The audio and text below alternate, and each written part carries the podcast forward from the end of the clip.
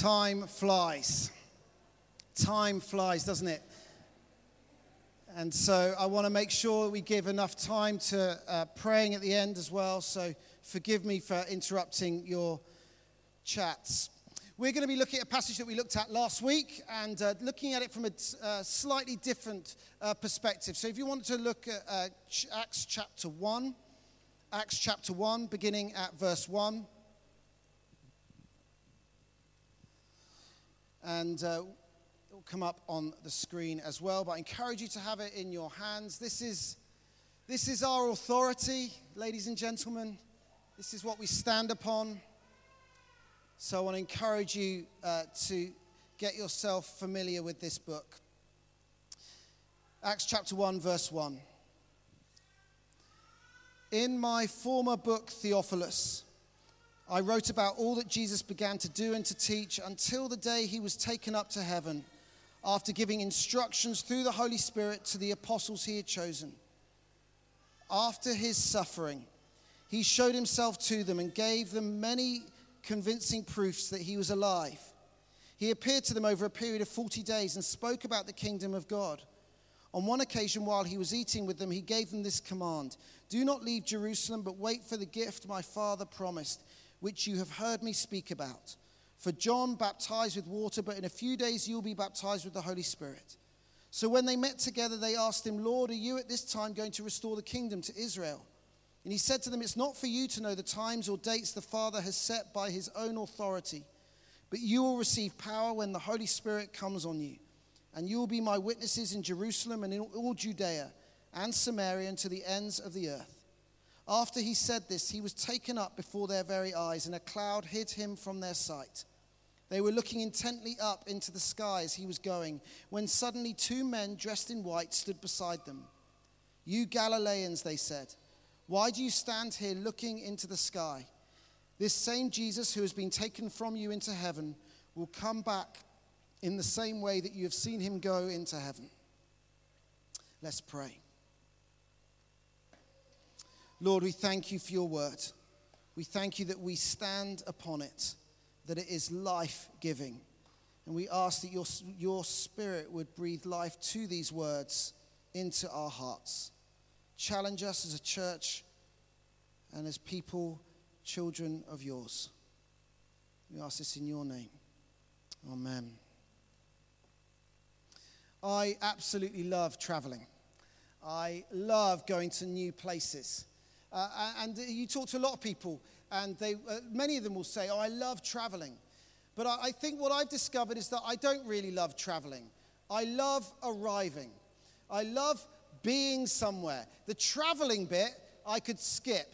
The arriving, I love. And particularly with uh, small children, it just takes forever to get anywhere. Uh, a few years ago, we were traveling and we had our four kids, and uh, and um, we were traveling to the, to the States to see uh, family over there. And, um, and when we were checking into the airport, um, we counted up our various bits of luggage and paraphernalia, and we had 17 pieces of luggage, with two adults supposedly meant to be keeping charge of that, plus our four children. Because when we go over to the States, uh, we, we like to maximize the amount of luggage that we can take over. And so we really do. And when you've got little children, you can take all kinds of things and it doesn't count, like a pushchair and like a, a, a car seat and all the things, all the other things that you need. So 17 pieces of luggage. And so we got in uh, to, the, to the place where you check your luggage in. And, and the guy kind of said, Well, how many pieces? And he literally count this. I mean, we're that family when you get to the airport, you think, Well, I'm going to go into this one over here. Like, I don't want to go any. And we're also that family that you're like, Please don't let us sit next to them. Please don't let us sit next to them. I just want to enjoy my movie and have a gin and tonic. That's all I want. And like, oh gosh, we're next to them. Okay, fine. We were always that family, and always still are that family. Uh, and um, and so when we were checking in uh, the luggage, the guy saying, How many bits of luggage you have? Seven. And he kind of looked perplexed at the sheer amount of luggage we had. And we'd done the maths and we'd like to the gram measured how much we could take on in each big piece of luggage and everything. Uh, and, and anyway, he said, You can't take that many. He said, We can because a pushchair doesn't count. Uh, and a, and a car seat doesn't count, and all these things. And all the kids had their little backpacks like this, and kind of, uh, and, um, and eventually uh, he, he went away, and about literally about 20 minutes later, he comes back and says, It's all sorted, don't worry about it. It's like, Great, no problem at all. And uh, as we were, and this was coming back from the States, uh, as we were coming back, we, we went through this process. And then uh, one of the things they said to us, uh, which is, we haven't given you a seat, you have to get it when you get to the departure lounge. Which, again, I hate because it's just a scrum and everyone's fighting. And, oh. and, and so I got, made my way through the scrum and, and presented all 18 passports, or however many we got now, um, it, before the, the, the person at the departure lounge. And this worried look appeared over the lady's face. And I was like, well, you're worried, I'm now worried. Now, the trouble is, is that I have a guilty conscience no matter, if someone looks worried because of something I've done, I automatically think I'm guilty about something. So, and, um, and there's this kind of worried look, and then she consulted with someone, and they're not telling us anything. Seuss and the kids are off in one corner, it's just me and these seven, six passports. I should really know how many that is. Six passports. Uh, and we kind of, and she just had this worried look, and she talks to her colleague, and she had a worried look, and they're all having a worried look. And I could see them setting two passports aside. I was thinking, oh no. Knowing that we were about to fly, we had to get home. Anyway, setting two, two, two, two passports aside. And after 10 minutes of like no explanation at all and just worried looks and phone calls, I overhear the words, on the phone as she's kind of fishing through everything, she, I just overheard the words, do not fly. I was like, do not fly. That's what they say to people who like criminals. Like, and I was literally, I went through, we'd been over there about three weeks, I literally went through everything I'd possibly done to think, how could I have broken the law? Because I just automatically thought, I, I, I must have done something. I must have been caught speeding and didn't know it or, or something. And it's, you know, some things are just not outside the realms of possibility. And, and I was just thinking, and for like, do not fly. And there's this worried, worried, worried, worried, worried. Like, anyway, it transpired that our youngest child had been checked in twice. Uh, one on, uh, on my passport because he was on the lap, uh, and, and on, on my wife's passport uh, because the guy at the front desk tried to get all our luggage in, and originally the 17 pieces of luggage. And so the only way he could think to do that was to create another child or to duplicate the child. So we had do not fly on there. So anyway, we got, we're here now, so it's all right. Hey. Um, but do you know what? I'm not a fan of traveling. I'm just, I love the destination. I'm not a fan of traveling. And I think uh, for us as a church, we've been hearing a little bit about, you know, Colin and Natalie and the, and the family joining us here. We've been feeling for a while that God is gathering people, not just people joining the staff team, but God is gathering people. Even as I look out now, there are faces that I'm, I, I can see, even here uh, this morning, that I know are, are, are, are, are relatively new to this congregation, but feel like this is home. This is a place to call home. And I really believe that God has been calling people, gathering people uh, for a purpose. And, and, the sense that we've been having as a leadership team for the last few months is that purpose is for us to be sent. We are gathered so that we are sent. And last week we began this series in Acts, looking at what it is for us to be sent. And we're going to be looking through Acts as a church until uh, we go uh, uh, on our church holiday at Focus. We're going to be taking the next few weeks to look at that, to prepare us for where He is sending us. If we believe that He is that he is doing some work in gathering people to send us, then we need to do some preparatory work in what that looks like.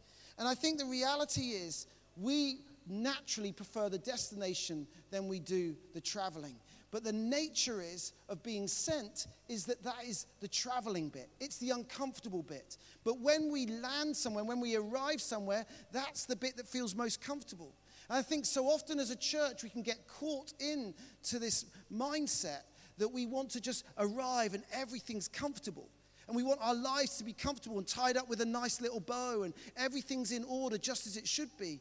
And yet, the purpose of the church and the purpose for you and I are to be people that are sent, that go out. And that, in its very nature, is uncomfortable.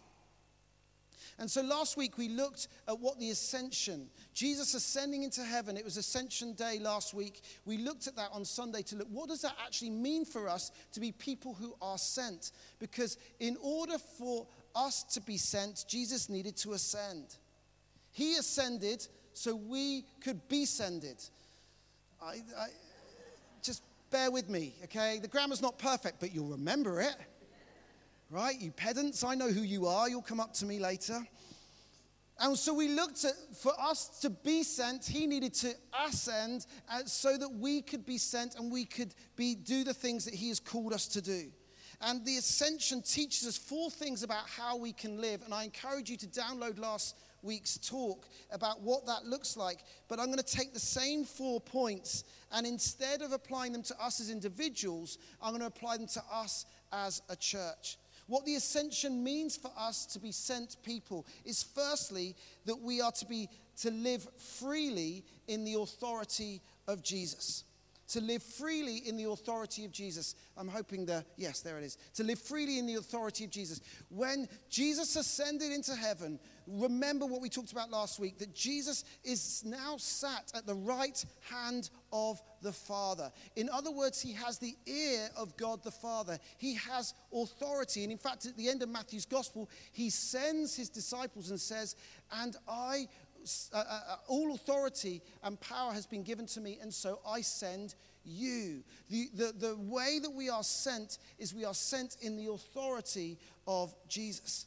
And that means that as we sense that God might be doing something new with us as a church, as new people are joining the team, as new people join our congregation, the, the, the question that we need to be asking ourselves is Jesus, where are you sending us? What authority have you given us to go into the places that you are sending us into?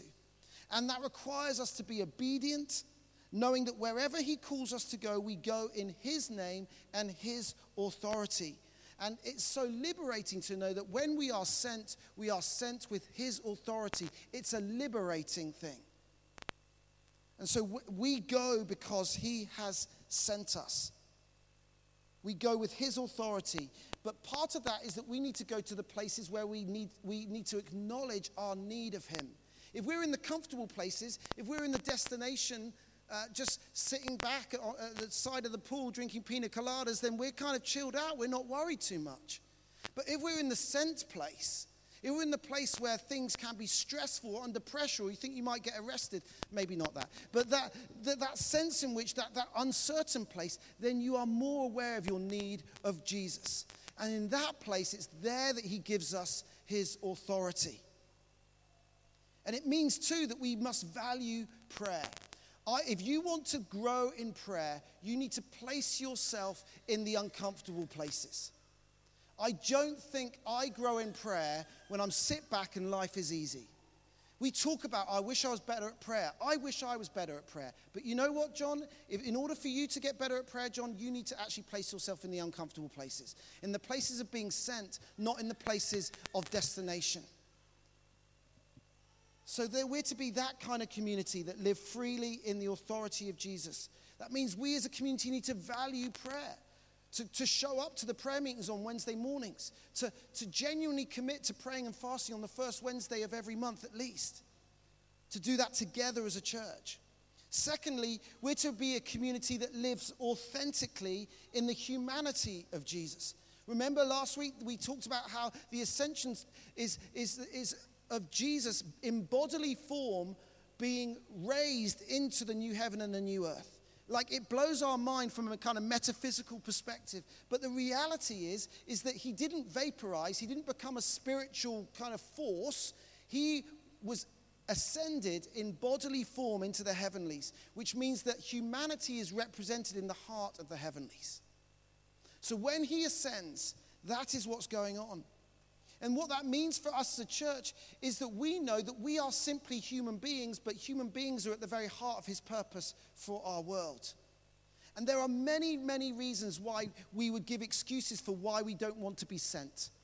Oh, I'm not good enough. I don't have the skills. I, that feels too scary for me.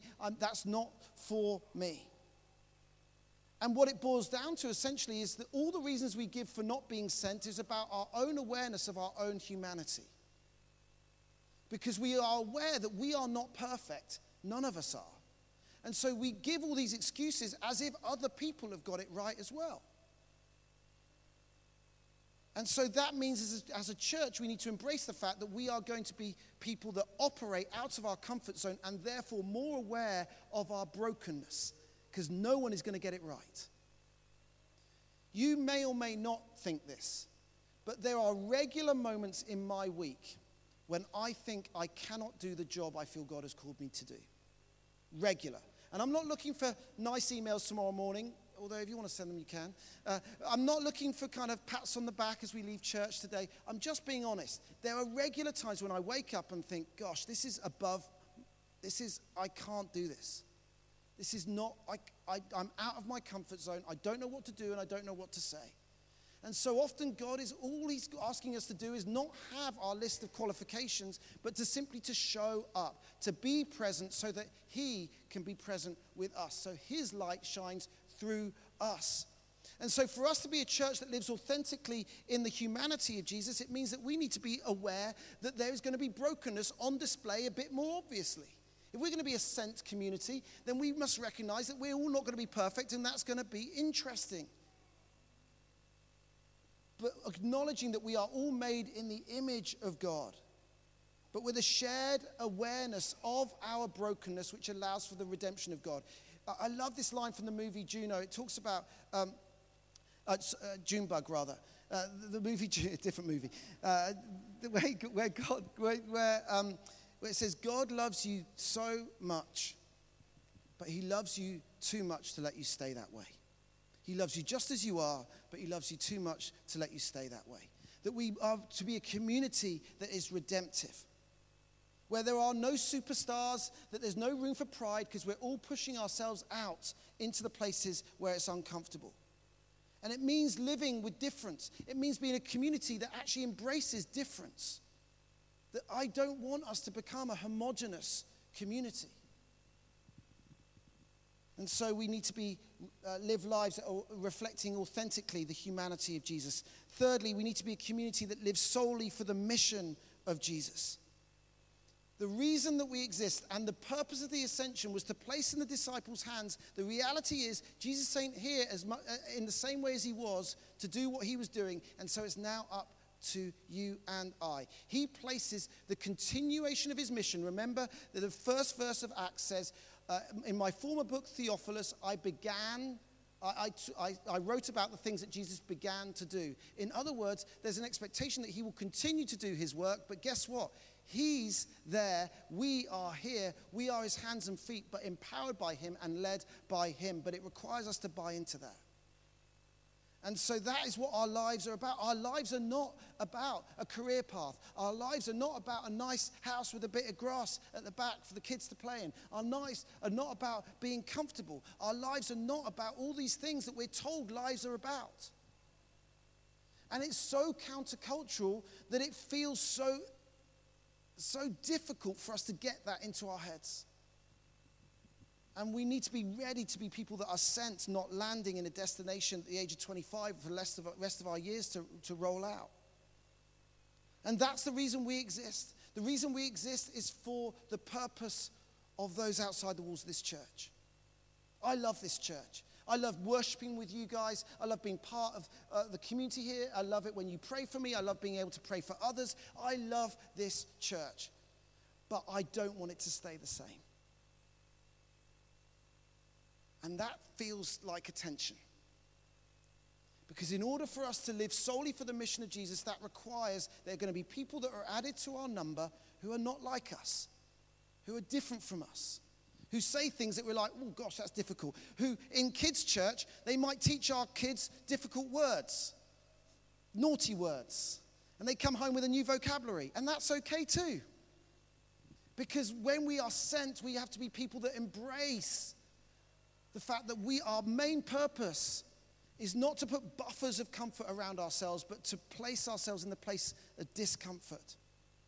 And so it'd be easy to enjoy this season as this congregation has grown. Uh, those of you who've been around the last few months and years, this congregation has grown, the evening congregation similarly. And it'd be easy just to rest on our laurels and say, This is it now. This is what, oh, this is a nice number, isn't it? This is what we're about. But there is, uh, according to the latest, latest statistics, 95% of people outside the walls of this church who don't know anything about Jesus. We have to be solely about the mission of Jesus, and it's in our hands. And finally, we need to be people uh, and a church that lives expectantly for the presence of Jesus. You know, these disciples, yes, the ascension meant that they could be sent, but they were sent first to a place where they would wait. And they would wait for the Spirit of God to empower them to do the thing that they were sent to do. That's what we'll celebrate next, next week. celebrate that in Acts 2, the Pentecost moment.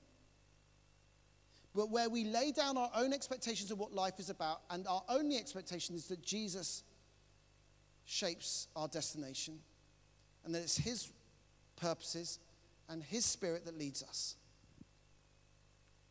And if we give Him space, He will show up. It's a bit like what Colin was just saying a moment ago. When we repent and keep repenting, and, and essentially repentance is simply saying, God, you are God and I am not. And the more that we could do that in our lives, with our finances, with our careers, with our friendships, with our relationships, whatever it is, the more we give space for God to operate. The ascension is the beginning of being sent but we are dependent on the presence of Jesus. That's what it means for us to be a church.